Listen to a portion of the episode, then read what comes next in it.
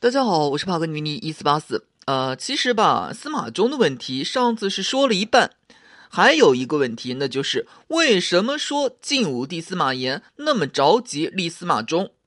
上次说了，司马炎公元二六五年称帝，公元二六六年立杨艳为皇后，公元二六七年立八岁的司马衷为太子。再说一次，在这个时候，司马炎就司马衷和司马鉴两个儿子。我们要考虑到两个问题，一个是司马炎自己的问题。司马炎公元二三六年生人，公元二六七年的时候，司马炎三十一了。考虑到说古代人的平均寿命四十岁左右，那么在这个时候，司马炎就两个儿子，很有可能以后也就这两个儿子了。谁知道以后司马炎大爆发，在司马炎公元二九零年五十四岁过世的时候，他已经有十来个儿子了，真是要么不爆发，要么爆发的太猛太厉害。另一个问题，那就是历史上特别有名的人物司马攸。司马攸的存在，无论司马攸主观如何，他这个人他的客观存在。确实是对司马炎之后到底是由谁来继位构成了挑战。我们需要认识到一个问题，那就是司马攸本人确实是司马炎的亲弟弟，但是司马攸已经过继给了司马师，他算司马师的儿子了，他不算司马昭一系。这么说好了，反正我是觉得司马昭成天嚷嚷着让司马攸继承自己的地位。那纯粹就是忽悠，忽悠司马师原来的人马。你们安生点，以后说不定会让司马攸继位，你们就可能翻身。但那就是忽悠。司马攸公元二四八年生人，公元二六五年司马昭过世的时候，司马攸十七。这个年岁吧，看你怎么说。按照我们现在这个年岁都没成年。问题是，史书上明确记载，在这年，公元二六五年的时候，司马炎继位，然后封了司马攸为齐王，统领军事，安抚国内外事务，处理的井井有条，很得人心。这事儿吧，其实看你怎么说，你是可以说司马攸个人能力出众，也可以说围绕在司马攸周围的团队能力出众。但是无论如何，都说明一个问题，那就是司马昭如果真的把位子传给司马攸，司马攸是能够接住的。无论说是他个人能接住，还是说他的团队也是有能力去接住的。那么司马炎继位以后要面对的问题，那就是一边是自己的儿子最大的那个司马衷八岁，一边是自己的弟弟司马攸，这个时候十七。年富力强，很得人心，有人拥护。指望说司马炎在学自己的亲爹司马昭，靠忽悠啊！我以后会传位给你，指望靠这个去忽悠司马攸，尤其是忽悠围绕在司马攸身边。原来司马师一系的力量真的不行了。听过狼来了的故事没？司马昭已经用过一次了，司马炎再用不灵了。而且，拜托，人之常情，你自己的家业说传位给自己的弟弟，哎，抱歉，真做不到。司马师那是没儿子，不得不传给司马昭。后来的宋太祖是传给宋太宗不假，但那不是有一个烛影辅身吗？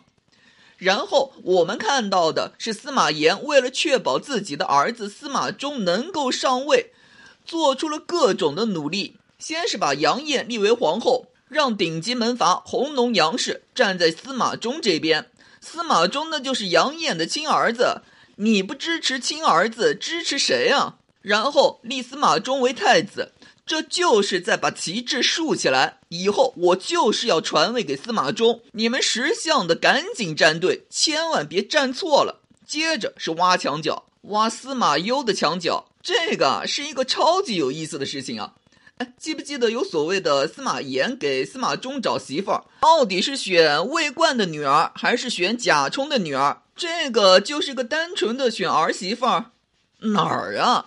这个就是在挖司马攸的墙角。你可以去看一下司马攸的老婆，那就是贾充的女儿。你再去看看魏冠，魏冠的一个儿子魏恒是齐王司空元，司马攸那就是齐王。说人话就是魏冠那也是齐王的人。对，司马炎通过给司马衷找媳妇儿，尤其是贾充和魏冠这两个人，在史书上都留下记录。司马炎给司马衷找媳妇儿，供他选择的肯定不只是贾充和魏冠，就这两个人。可史书上为什么就记录这两个人？就是在告诉我们，司马炎借这个选儿媳妇儿，还是在和齐王司马攸关系很好的大臣之中，在他们之中，他们的女儿之中选儿媳妇，就是在挖墙脚。这个就是司马炎向司马攸周围的人示好。就是在表示司马攸能给你们的，我一样能给你们。实际上，贾充后来确实是铁杆支持司马衷的。呃，不是有一个超级有名的任凯陷害贾充的事儿吗？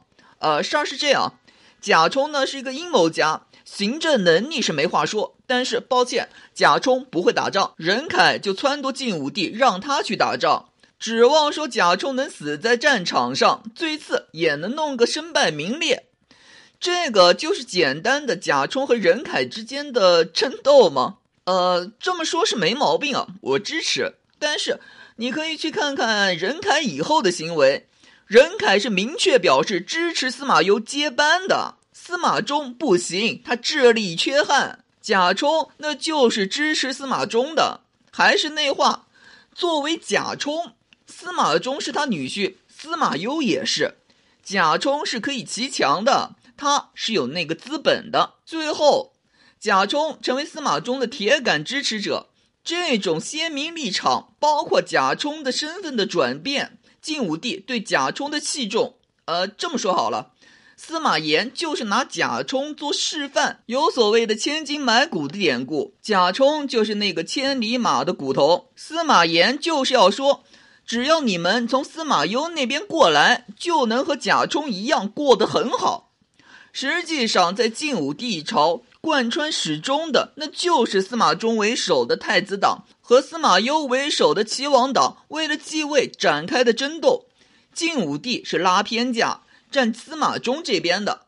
呃，注意啊，真没有司马衷其余弟弟的事儿。上次说了，除了司马建以外。和司马衷年龄最相近的弟弟司马玮，公元二七一年生人，在司马攸公元二八三年过世的时候，司马玮十二，真轮不到他司马玮和司马攸掰手腕。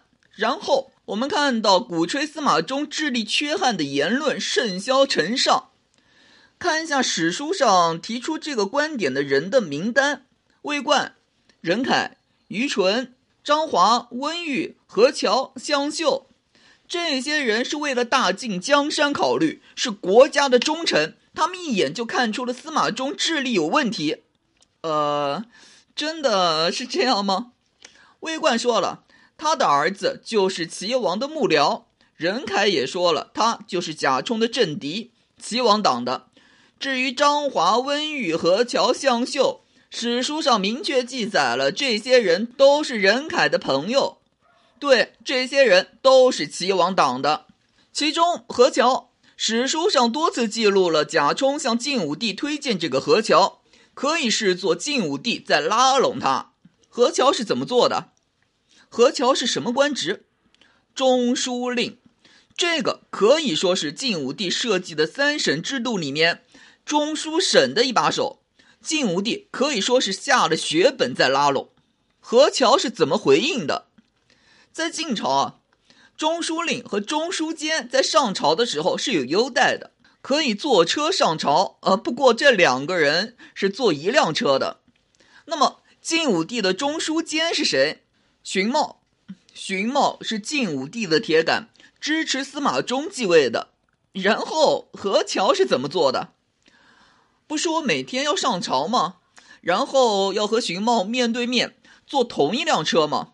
得嘞，我另外安排一辆车，我的专车，根本不和你荀茂坐在一起。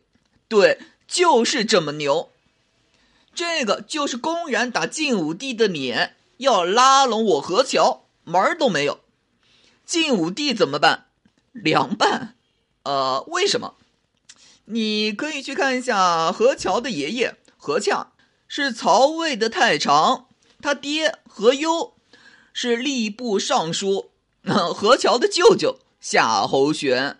是的，司马攸的身边是聚拢了这么一群彪悍的主，都是豪门的背景。我们听到的最早关于司马衷智力缺憾的说法，就是从齐王党口中听到的。再说一下齐王党的名单，至少有这几个：魏冠、任凯、张华、温玉、何乔、向秀。贾充他的一个女儿嫁给司马衷，另外一个女儿是嫁给了齐王司马攸。贾充和齐王党这些人是有的谈的。然后我们可以看到，为了能让司马衷继位，晋武帝打压齐王党。张华、任凯这些人都失势了，张华最后干脆就只是封侯，没有担任官职。司马攸那是硬给赶出了京城。注意一下，虽然说司马攸在公元二八三年过世了，但是齐王党这些人还在。只有了解了这些以后，我们才能明白，晋武帝死了以后，外戚杨俊上台。他的排斥一级，我们去看一下杨俊打击的人：张华、温玉、和乔、孟关。孟关就是靠张华的推荐，这才崭露头角的。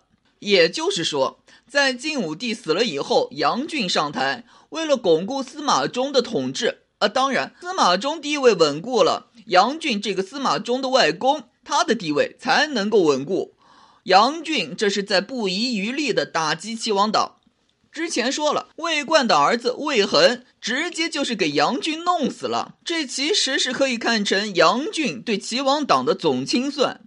注意一下，齐王党在齐王司马攸过世了以后，是是缺少了主心骨，但是齐王党还在。这么说好了，以前司马攸在世的时候，团结这个齐王党的是希望。他们抱着司马攸有一天可能继位的希望，靠着这个希望团结在一起。在司马攸过世了以后，让齐王党团结在一起的是绝望。他们作为司马衷的反对派，试图阻挠司马衷继位，但是失败。他们作为失败者的命运可想而知。在这个时候，他们不得不抱团，因为绝望，因为恐惧而抱团。除了他们以外，司马攸的儿子司马囧也是八王之乱的演员之一。